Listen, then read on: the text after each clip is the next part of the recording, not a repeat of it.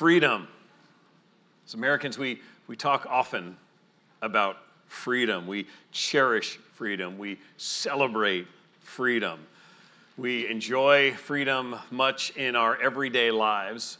And yet, we probably don't cherish freedom quite to the same degree as someone who has been in captivity, someone who has experienced bondage and come from that into freedom knows it in an even greater way.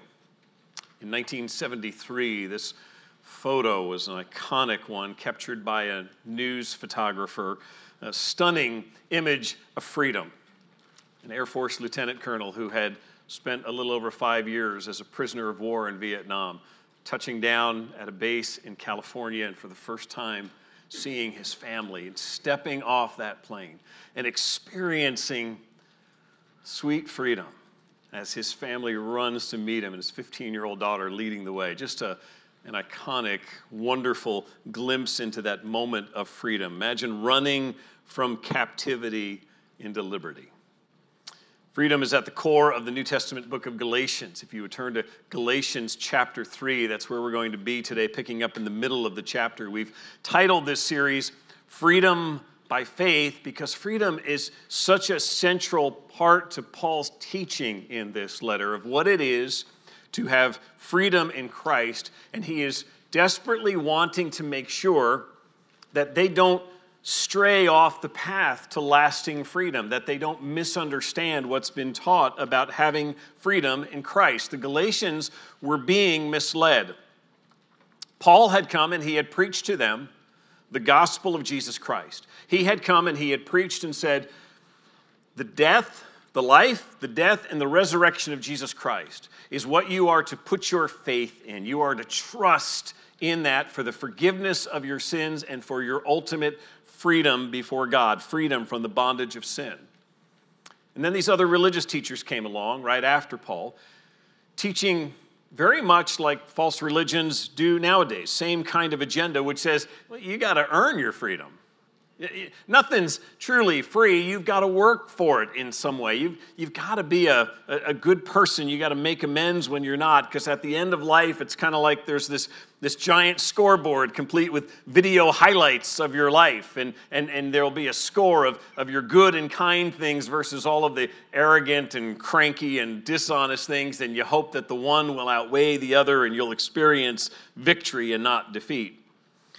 God's word to the Galatians, and, and, and, intended for you and I, is that there is freedom in Christ. There is release from bondage to sin. There is release from the condemnation of the law. There is a glorious moment of running from darkness into light. I so want it to go back in here and come bursting out from the cave, but I, might be a little silly, but it's the only time I get to play up here all week, so. The gospel of Jesus Christ is the pathway to freedom. And this passage that we're looking at today is all about bondage and freedom.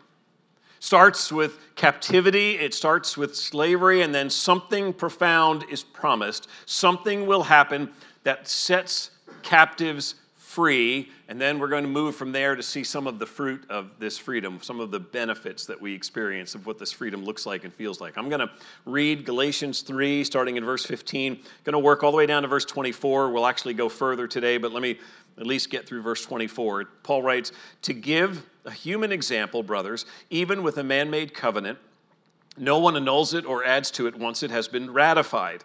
Now, the promises were made to Abraham and his offspring. It does not say, and to offsprings, referring to many, but referring to one, and to your offspring, who is Christ. This is what I mean. The law, which came 430 years afterward, does not annul a covenant previously ratified by God so as to make the promise void.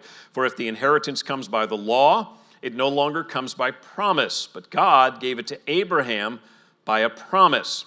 Why then the law? It was added because of transgressions, until the offspring should come to whom the promise had been made. And it was put in place through angels by an intermediary. Now, an intermediary implies more than one, but God is one. Is the law then contrary to the promises of God? Certainly not. For if a law had been given that could give life, then righteousness would indeed be by the law. But the scripture imprisoned everything under sin, so that the promise by faith in Jesus Christ might be given to those who believe. Now, before faith came, we were held captive under the law, imprisoned until the coming faith would be revealed. So then the law was our guardian until Christ came, in order that we might be justified by faith. Stop there. Justified by faith. This is where we left off last week. Bob taught so wonderfully from the verses just prior to this on that theme of being justified by faith, of being able to stand right before God, not on the basis of my own effort or works, but on the basis of faith in the gospel of Jesus Christ. Why do we need to be justified? You've no doubt dealt with people in life. Maybe you were one of these people who um, don't want to explain themselves. Just, you know, this is what it is. I did what I did. I am what I am. That's the way it is. Just deal with it. I'm not explaining myself. I don't have to justify myself for what I've done. You probably encountered those kind of folks along the way. God requires justification. One day, when you stand before the creator of the universe, you will not be able to say, Hey, I am what I am, and I did what I did, and that's the way it is. You will have to be justified. You will have to have a standing before God. And scripture says the only right basis for that is by faith in Jesus Christ, not by performance, not by works. And so, what Paul does here in Galatians is he, he gives us a history lesson behind all this to try to, to lead up to his point. And it's a lesson that starts with, with bondage, with captivity. He goes all the way back about 2,000 years before Christ, about 2,100 years before Christ to the time of Abraham. We'll, we'll back up just a, a little further than that, in fact, and go back to creation. God created Adam and Eve. He puts man and woman in the garden. They rebel against God. And Genesis 3 says they incur a curse. There's a penalty for rebelling against God, and the, the punishment, that curse, is death. There is separation from God. There is death that results from sin. That is the penalty. And so, the, the chief question of the Bible from that moment on in Genesis is now what? If, if man has been put into this perfect environment and has sinned and rebelled and fallen, now what? How is man rescued? How is he redeemed? Is there hope? If you're a diligent Bible reader, or at least you start your year in the Bible and you start in Genesis, one of the things you come across pretty soon are genealogies. You know, those so and so begat so and so, or so and so fathered so and so, and it, goes through the list of names. This one was the father, this was the son. He lived so many years. Then he had a son, and, and, and so on. Genesis 4 and 5 starts with the genealogy from Adam to Noah. Then we go to the story of Noah. And so by Genesis 10 now, we're getting the genealogy of Noah, starting with his three sons. And Genesis chapter 11 picks up that genealogy with one son in particular, Shem. And it works through the line of Shem. And so it's just this list of names. And Shem begot and, and I think the name is Arpachshad, something like that. I'm sorry, I didn't use my little Hebrew pronunciation tool on that, but you can look at that one in Genesis 11 and see how you would say it. And you go about nine generations after Shem, and you come to Terah. Terah is born, and Terah fathers a son, and that son is Abram. And so, so far, we're just going through a pretty nondescript list of names. This one, born, lived, fathered, died, this one, and so on. And one day, for reasons that were not told, Terah, who was the father of Abram, takes his family and he begins to move toward the land of Canaan, stopping along the way in Haran. And it is there that this genealogy is interrupted. We've walked through the line of Shem down to Abram, and Genesis chapter 12, God speaks in the midst of this genealogy. And it says, Now the Lord said to Abram, Go from your country and your kindred and your father's house to the land that I will show you, and I will make of you a great nation, and I will bless you and make your name great so that you will be a blessing. I will bless those who bless you, and him who dishonors you I will curse, and in you all the families of the earth shall be blessed what should strike us as interesting here is we've been reading this list of names. We haven't seen this name before, this Abram, and all of a sudden, God speaks to this one and says, I am sending you to this land, and I am giving you this remarkable promise that in you, all the families of the earth will be blessed. This is a tremendous promise. And that is the heart now when he talks in Galatians 3 about the promise that we're going to see. This is the heart of that. So Abraham settles in this land where he's told to go by God. And a few chapters later, in Genesis 15, God appears to Abram and he says, I am the Lord who brought you out from Ur of the Chaldeans to give you this land to possess. God speaking to Abram and making it clear that it wasn't just Terah's decision as sort of patriarch of the family to move them to a new place. God is working through all of this. God is sovereignly orchestrating to move Abram to this, this promised land. And then it says God took Abraham outside and he said in Genesis 15, Look up and count the stars if you can. Look up at the, at the dark night and see the stars and see if you can count them. For as numerous as the stars in the sky are, so shall your descendants be. And Abram believed God, and God counted it to him as righteousness. Here's a man who doesn't have any descendants at this point. He has no children. And God takes him out at night and he says, Count the stars. Well, I can't count the stars. They're too numerous to count. Well, that's, that's how numerous your descendants will be, Abram. And Abram believes. It is by faith that he is declared righteous. It is by faith that he is justified before God because he believes God's promise at that point. And then a few chapters later, Genesis 15 describes God's way of, of sort of putting a stamp on that promise. It describes God making a one sided covenant with Abram. We, we think of covenants, we tend to think of it's an agreement between two parties, with both, both sides having terms.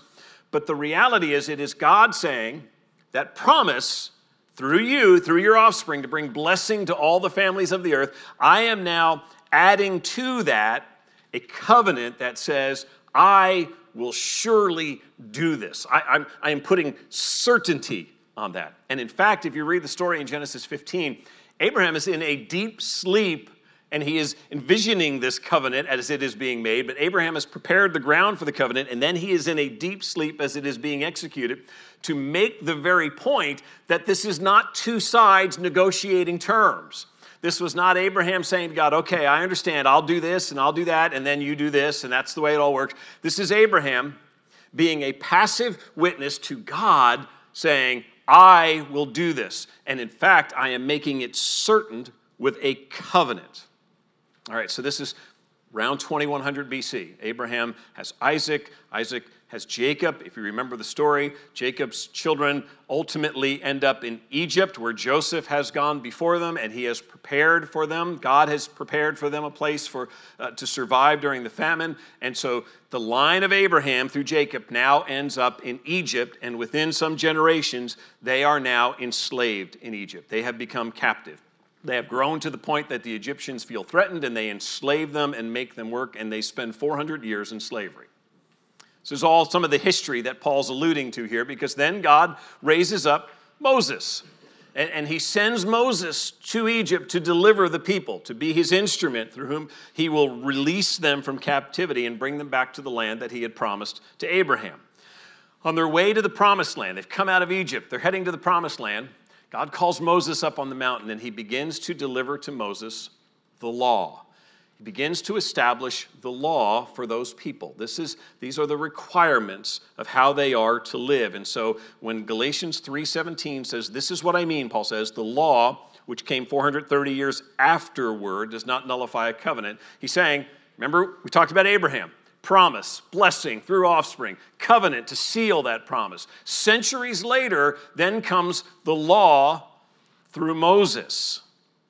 And now the law adds requirements requirements of sacrifice, requirements of celebration of feasts, requirement of circumcision for males, dietary require, requirements, the, the Ten Commandments, the thing that we think about most when we think about God giving the law up on Sinai. We picture that moment when God delivers the Ten Commandments through Moses. So think about what we've got so far. Man is created, he rebels. He is under God's just judgment for his rebellion, and the penalty for that is death. God, however, has given a promise through Abraham there will be an offspring of yours who will provide blessing to all peoples. So there's, there's hope beyond this. And here's the covenant to assure it. And then comes God's law. In fact, verses 19 and 20 describe the giving of God's law, and, and, it's one of the, the little insight that the Old Testament doesn't go into great detail on, which is how it was put in place through angels by an intermediary. An intermediary implies more than one, but God is one. What he's talking about there is somehow angels were involved in the giving of the law to Moses and from Moses to the people. And so his point is the law through angels, through Moses, now to the descendants of Abraham. What Paul is, is doing here in Galatians 3, why he's building this history, is, is he, he's hoping at this point we're seeing some comparison. We're seeing the promise that was given directly by God to Abraham. God calls Abraham. He speaks to Abraham. I will bless you. Through you, all the peoples of the earth will be blessed. God displays to Abraham directly his covenant, assuring it. The, the law now is given through intermediaries, through angels, through Moses. And, and Paul's point is the promise is superior to the law. The promise came directly. The promise came first. The promise was God's word. The promise cannot be invalidated, it can't be annulled because it is the word of God that God not only spoke as a promise, but then added a covenant to him, swearing himself to it to assure that this is what I will do. The law comes centuries later. Verse 19 gives us some insight into the law when it asks that question why then the law? It was added because of transgressions until the offspring should come to whom the promise has been made. All right, Here, here's the question Why does Paul give this history lesson? Some of us are just history buffs. We like a little history, so is Paul just sort of giving us history for the sake of history? Why does Paul give this history lesson? Remember that who he's writing to believers who are young in the faith, who are largely Gentiles in the churches at Galatia, who now have Jewish false teachers coming to them after Paul has preached the gospel and who are twisting this very message. They are now taking the law and putting it over top of the promise. They are now saying, so you've you've gotten this promise of salvation, eternal life, hope in Christ. They are taking the law and making that the dominant theme. You got to obey. You got to do works. You got to do all this in order for the promise to be fulfilled. And so now suddenly the promise, fulfillment of it, is dependent on obedience to the law.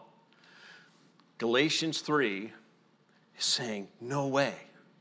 God's promise was not contingent on man's behavior. God's promise was not, Abraham, if you do this, it should work out for you. It was, I will do this. I will bless all the peoples of the earth through you, and I swear to it. I assure you of it. Let me give an illustration. We got a lot of kids in here for this, this month of July, and you're, you're laboring through listening to a sermon. So let me, let me speak to you, kids in particular. What, what's tonight? What starts tonight? Is it as loud as you guys? It's your chance to speak up loud in church. What's tonight? VBS. All right. We've been talking about VBS for a couple months now, right? Talking about VBS starts on July 14th and it's going to be fun and it's going to be exciting and it's going to be teaching in God's word and there's going to be games and crafts and snacks and we've been we've been talking about VBS. It starts tonight, right? And so I come up here today and I I assure you again that God willing, as long as the Lord doesn't come back this afternoon, VBS is tonight at six o'clock. All right, I am I am giving you as best I can from a human perspective a promise of VBS tonight at six o'clock. Cool, right? Suppose at the end of the service we get all done and we sing the last song, and Mr. Jeans right before he closes in prayer says, "Hey, oh, wait a minute, got to add something here for you guys. Um, that, that the whole VBS thing. It's, it's tonight, but kids, here's what you got to do." When you go home this afternoon, you got to obey your mom and dad. And that means you got to you got to eat lunch with veggies, salad if, if mom makes salad, beans if that's part of the deal. If expected of you, you got to take a nap this afternoon, right? And whatever chores mom and dad have for you, you got to do those chores, okay? So so you got some diet stuff which you got to eat, you got to nap, you got to do your chores. And if you do all that, there'll be VBS tonight.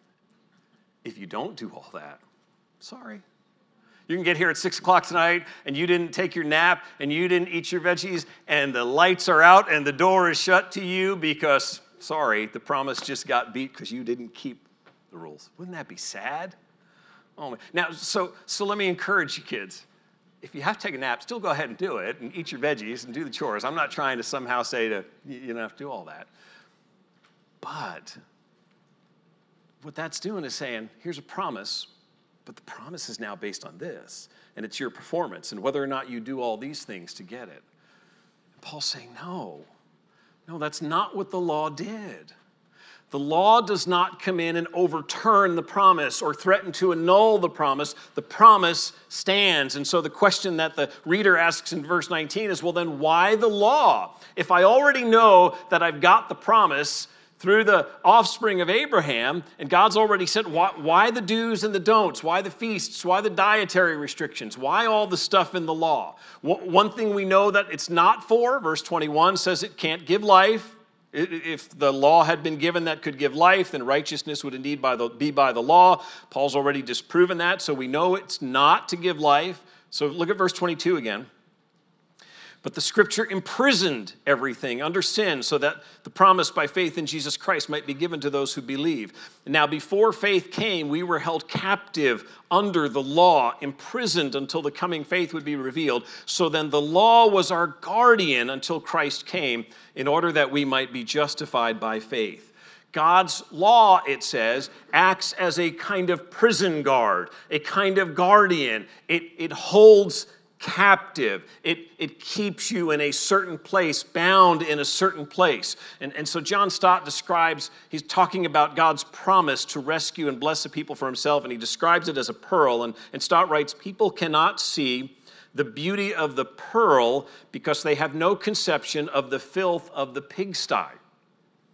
By pigsty, what he's talking about is our hearts. He's talking about our rebellion against God, our thoughts, our actions, the things that we do that are selfish and self centered and, and opposed to God. And, and he's saying the pearl doesn't look nearly as magnificent when we don't actually see the, the pigsty, when we don't actually see that evil is resident in our hearts and that we need a Savior. And so Stott writes No man has ever appreciated the gospel until the law has first revealed him to himself. You see what he's what he's saying at this point is the gospel is glorious, but the reason that we see the gospel as glorious is because the law shows us our hearts. It shows us that we are rebels who are condemned by the law and stand guilty before God. And so Stott finishes and says, It is only against the inky blackness of the night sky that the stars begin to appear. And it's only against the dark background of sin and judgment that the gospel shines forth. What shows me that God is holy and perfect and sinless? It is God's revelation of himself in his word primarily throughout the Old Testament in his law, where we see his perfection, his standard for right and wrong, what he calls us to as, as uh, in obedience. And, and, and so it is, it is when I see the law and I see what God has mandated that I now see my own life in contrast to that law. And I now see my utter inability to keep that law. My words, my actions, my thoughts, they are dishonest, they are angry, they are shameful. And all of that makes me see the glory of God in his sinless holiness, and now it sees me as guilty. And so that's why he describes here the law puts us in a form of bondage. It essentially, God's law says you are condemned because God is holy and you are not. The only just condemnation, punishment for that is death, is separation from God. Apart from God's law, it is the same as being sick having symptoms and, and you know something is wrong and you feel pain and you feel sickness and you have no way to diagnose it. All the tests, everything that's done cannot diagnose what it is. And so all, all that can be done now is just sort of treating symptoms, sort of numbing pain, because we haven't diagnosed what the sickness is. Something's not right, but I can't treat it because I don't know what it is. And that's what God's law does. That's what God's law does for that, that sense before you trusted in Christ, that sense of guilt, that sense of shame, that sense of meaninglessness in life, that sense of there's got to be something more to life than this. And what God's law does is it takes those symptoms and it diagnoses it and says, it's because there's a holy creator and you are not right with him. You must be made right with this Creator. The cure you need is to address the sin that is condemning you and the judgment that you face because of it. And so the law, the Passover celebration that's prescribed in the law, the sacrifices, all of that is meant to keep hammering home you are sick. You are in need of a cure. And that cure comes from God through his promise, through Abraham, to his offspring, who is Jesus Christ. Apart from that, you remain in this sickness and sin. You need something outside of you to, to save you. With the diagnosis, with the law, we now understand what the cure is. We now understand what God requires, and that is faith in the promised one, who is Jesus Christ. And so that's his point when he says here, um, verse 22, the scripture imprisoned everything under sin so that the promise by faith in Jesus Christ might be given to those who believe. Before faith came, we were held captive. He's not saying that, that there was nobody saved prior to the coming of Jesus Christ, but what he's pointing to is they are all waiting. There's, there's some object of faith. There's something, there's a promise that they've put their trust in. They are still saved by faith in the promise, but they haven't seen it fulfilled yet. And that's what they're waiting for. Hold, hold that thought. Look at chapter 4, just the first three verses. He's going to use another kind of illustration to make his point. He says, chapter 4, verse 1 I mean that the heir, as long as he is a child, is no different from a slave, though he is the owner of everything. But he is under guardians and managers until the date set by his father. In the same way, we also, when we were children, were enslaved to the elementary principles of the world. This is just Paul using a different illustration to, to make the same point he's already made. He says, Imagine a child, and, and the will designates him as the heir. So to that child belongs the estate. The problem is he's still a child, and so he doesn't actually own the estate. He doesn't reap the benefits of the estate at that point. It's just a promise right now that's on paper. And so that's why he compares the child to a slave, because it, when it comes to that estate, neither one of them has any ownership rights at that point. The one's got it on paper, but neither one of them actually possess anything until the date set when the inheritance becomes his. And so that acts like a it's like a guard. He doesn't own that estate until the date set by his father. When he reaches this age, then he receives the inheritance. Then he he he gets the fullness of it. But for now, it's as if he's under guardian. He's still looking forward to it. All right? Looking forward to, and here we get to Galatians 4, verse 4, and that a verse that shows up on a lot of Christmas cards, appropriately so, Galatians 4 4. But when the fullness of time had come, God sent forth his Son, born of woman, born under the law, to redeem those who were under the law, so that we might receive adoption as sons. And because you are sons, God has sent the Spirit of His Son into our hearts, crying, Abba, Father. So you are no longer a slave, but a son. And if a son, then an heir through God. There it is. There's, there's the decisive moment. Paul's been doing this history lesson saying, there's just this wait, there's this anticipation, there's this, there's this immaturity about their faith at this point because it, it's based on a promise and they don't yet know what that exactly looks like. There must be something that they are anticipating that the feasts and the sacrifices keep pointing forward to some sinless, perfect sacrifice that will take the weight of sin and experience the wrath of God and now be the Savior. And they are waiting in faith, waiting for God's fulfillment. And here is Paul saying, the Son doesn't yet have the property, doesn't yet enjoy it, but when the fullness of time came, God sent his Son. And Jesus Christ bore our wrath on the cross and he died in our place. So that becomes the decisive moment of freedom. All of those prior to Christ looked forward to that. We look back to that moment of the gospel, the life and the death and the resurrection of Christ. The Son of God took on flesh, lived a sinless life. He came, and in fact, it describes here, he lived in obedience to the law. He did what no man had done before and none since. He lived in perfect obedience to God's law and completely fulfills it. And in his dying on the cross, Jesus takes our punishment, took the weight of our guilt and the, the, the bondage caused by our sin and the shame of our rebellion. And Jesus Christ took all of that from us and put it on himself so that in him he might endure the wrath of God that we deserve, so that he would stand in our place and experience the punishment that we deserve, so that we might know freedom, so that we might be set free from captivity, so that we might, through Christ, now as he describes here, be adopted as sons, as heirs of God, as children of God through the work of Jesus Christ.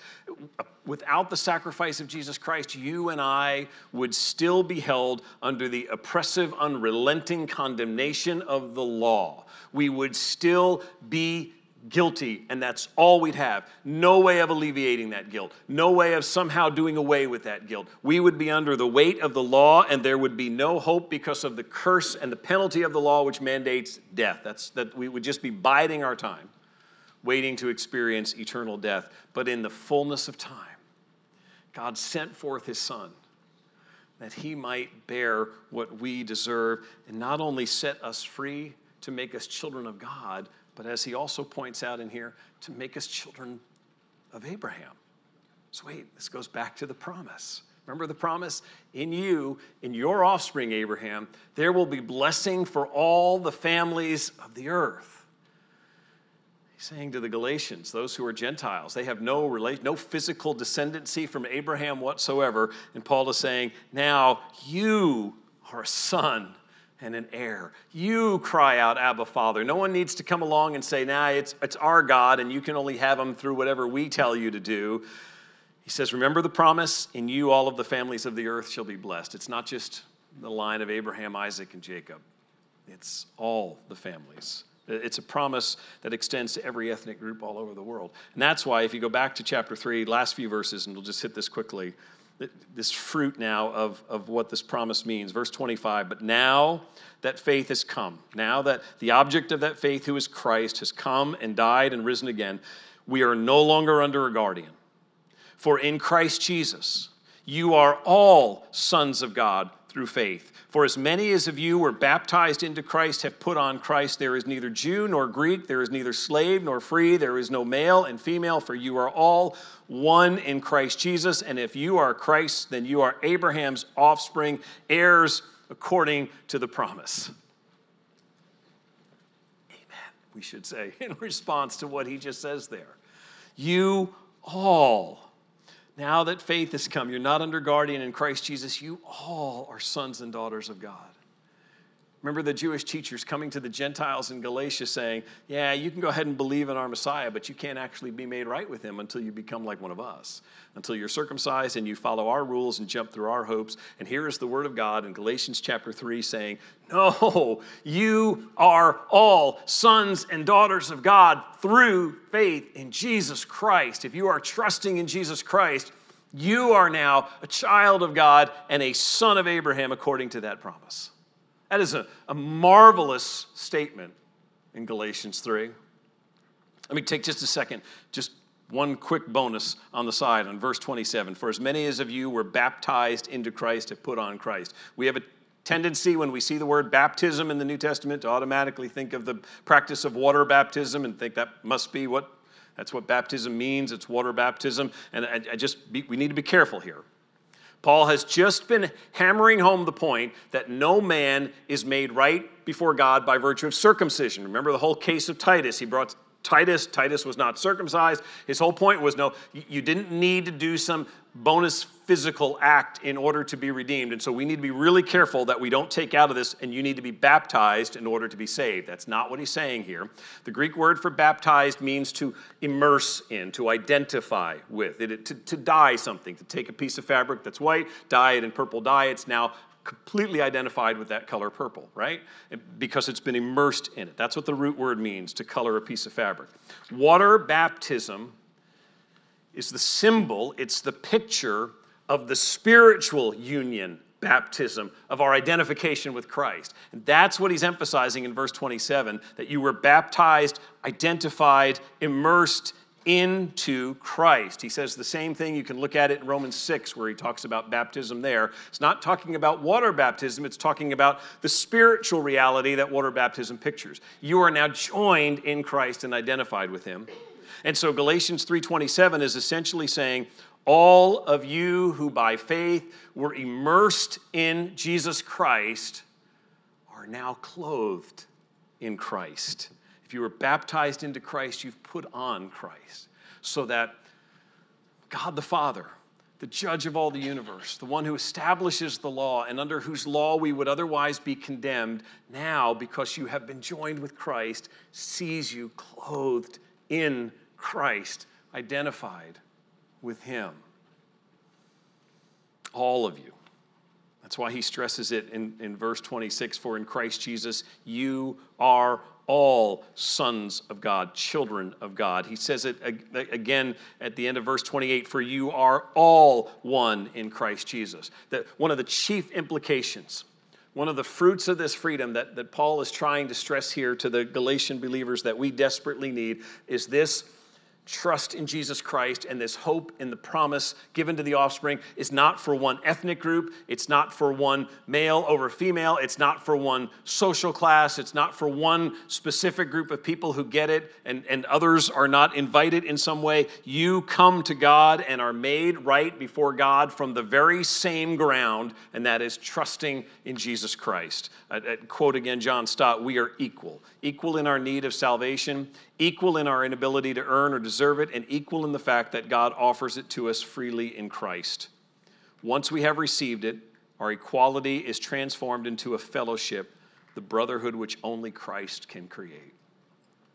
That's what we have as believers in Jesus Christ. The, the, the distinctions between male and female still exist. The differences in our ethnicities are, are, are, still plain, they are still there. The biblical teaching on submission and eldership, uh, leadership, I'm sorry, is, is not erased. We're not blinded to those things, or, or those distinctions are not made meaningless by these things. But what it's saying is, now as believers in Jesus Christ, our eyes are open to see the fact that we are together before Christ. We all come on the same ground. We are one. We all desperately need a Savior. We are all sinners who are guilty. All of the beneath all of those differences, we are all intrinsically the same. Fallen sinners in need of redemption from a perfect Savior who gave his life as a ransom for sinners, and we all come on the same ground by virtue of faith in Christ. So, nothing about who I am or where I live or what I do makes me more or less able to commend myself to God because I have nothing on which to commend myself to God. I can't come to God with any kind of resume. I can only come on the basis of faith in Jesus Christ. And it is to Him that I cling. And the point that He's saying here is also to one another. We're, we're going to apply that here in, in, in the Lord's table because the gospel of Jesus Christ not only makes us free from the bondage of sin, but it makes us children of God and joint heirs with one another, brothers and sisters with one another who have all come on the same ground. And that, and that should humble us and, and that should reflect our unity. Pastor Stewart preached about this back in January. We were talking about ethnic differences. Scripture is not, not commanding at this place, hey, you you all need to act like one. It's saying that that is the case. You are all one in Christ. You're going to live that out now as you love one another and serve one another, in spite of all the differences by which the world seeks to distinguish and divide people and, and cause friction, you are one in Christ. Live in the glory of that unity and love one another deeply as Christ has called us to. Let's pray. Father, thank you for your Son, Jesus Christ. Thank you for the hope that we have in him. Thank you that as we are gathered around the Lord's table, even now, as we are worshiping together this morning, there are brothers and sisters in Christ around the globe who are worshiping you, same Lord, same Spirit, same Savior. We thank you for the oneness that we share with them in Christ. Thank you that we can be a, a distinctly different people who, who live as those who love one another deeply because we recognize very humbly what Jesus Christ has done in us and for us. Pray that if there's anyone here this morning not trusting in Jesus Christ as Savior, Lord, we ask that you would extend your grace this day, that you would draw them to yourself, that they would believe in Jesus Christ alone for hope for eternity. Thank you that you have come, Jesus, and you have accomplished the work in our place and taken our, our guilt and our shame. We pray these things in your name. Amen.